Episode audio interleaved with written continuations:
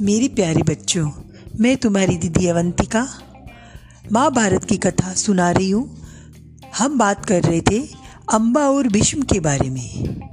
तो आगे की कथा मैं आ तुम लोगों को सुना रही हूँ। परशुराम को अम्बा की प्रार्थना पसंद आई।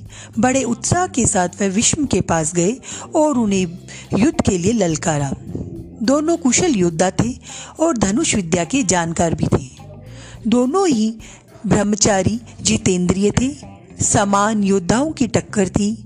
कई दिनों तक युद्ध होता रहा, फिर भी हार जीत का निश्चय न हो सका। अंत में परशुराम ने हार मान ली और उन्होंने अम्बा से कहा, जो कुछ मेरे बस में था, मैं ने सब कुछ कर चुका हूँ। अब तुम्हारे लिए यही उचित है कि तुम विष्णु की ही शरण लो।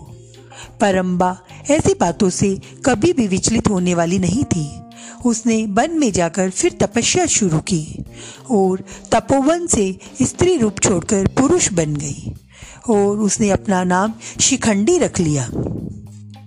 जब कौरवों और पांडवों के बीच कुरुक्षेत्र के मैदान में युद्ध हुआ तो भीष्म के विरुद्ध लड़ते समय शिखंडी रथ के आगे बैठा था और अर्जुन ठीक उसके ज्ञानी भीष्म को यह बात मालूम थी कि अम्बा ही शिखंडी का रूप धारण किए हुए है। इसलिए उन्होंने उस पर बाण चलाना अपनी विरोचित प्रतिष्ठा के विरुद्ध समझा।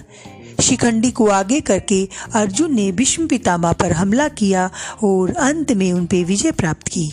जब भीष्म आहत होकर पृथ्वी पर गिरे, तब जाकर अम्बा का क्रोध शांत हुआ।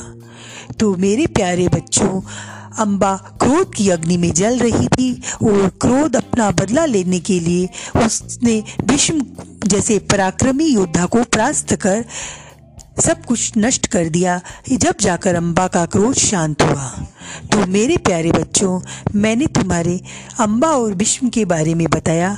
हम अब आगे बात करेंगे अवंता, अवंतिका दीदी के साथ।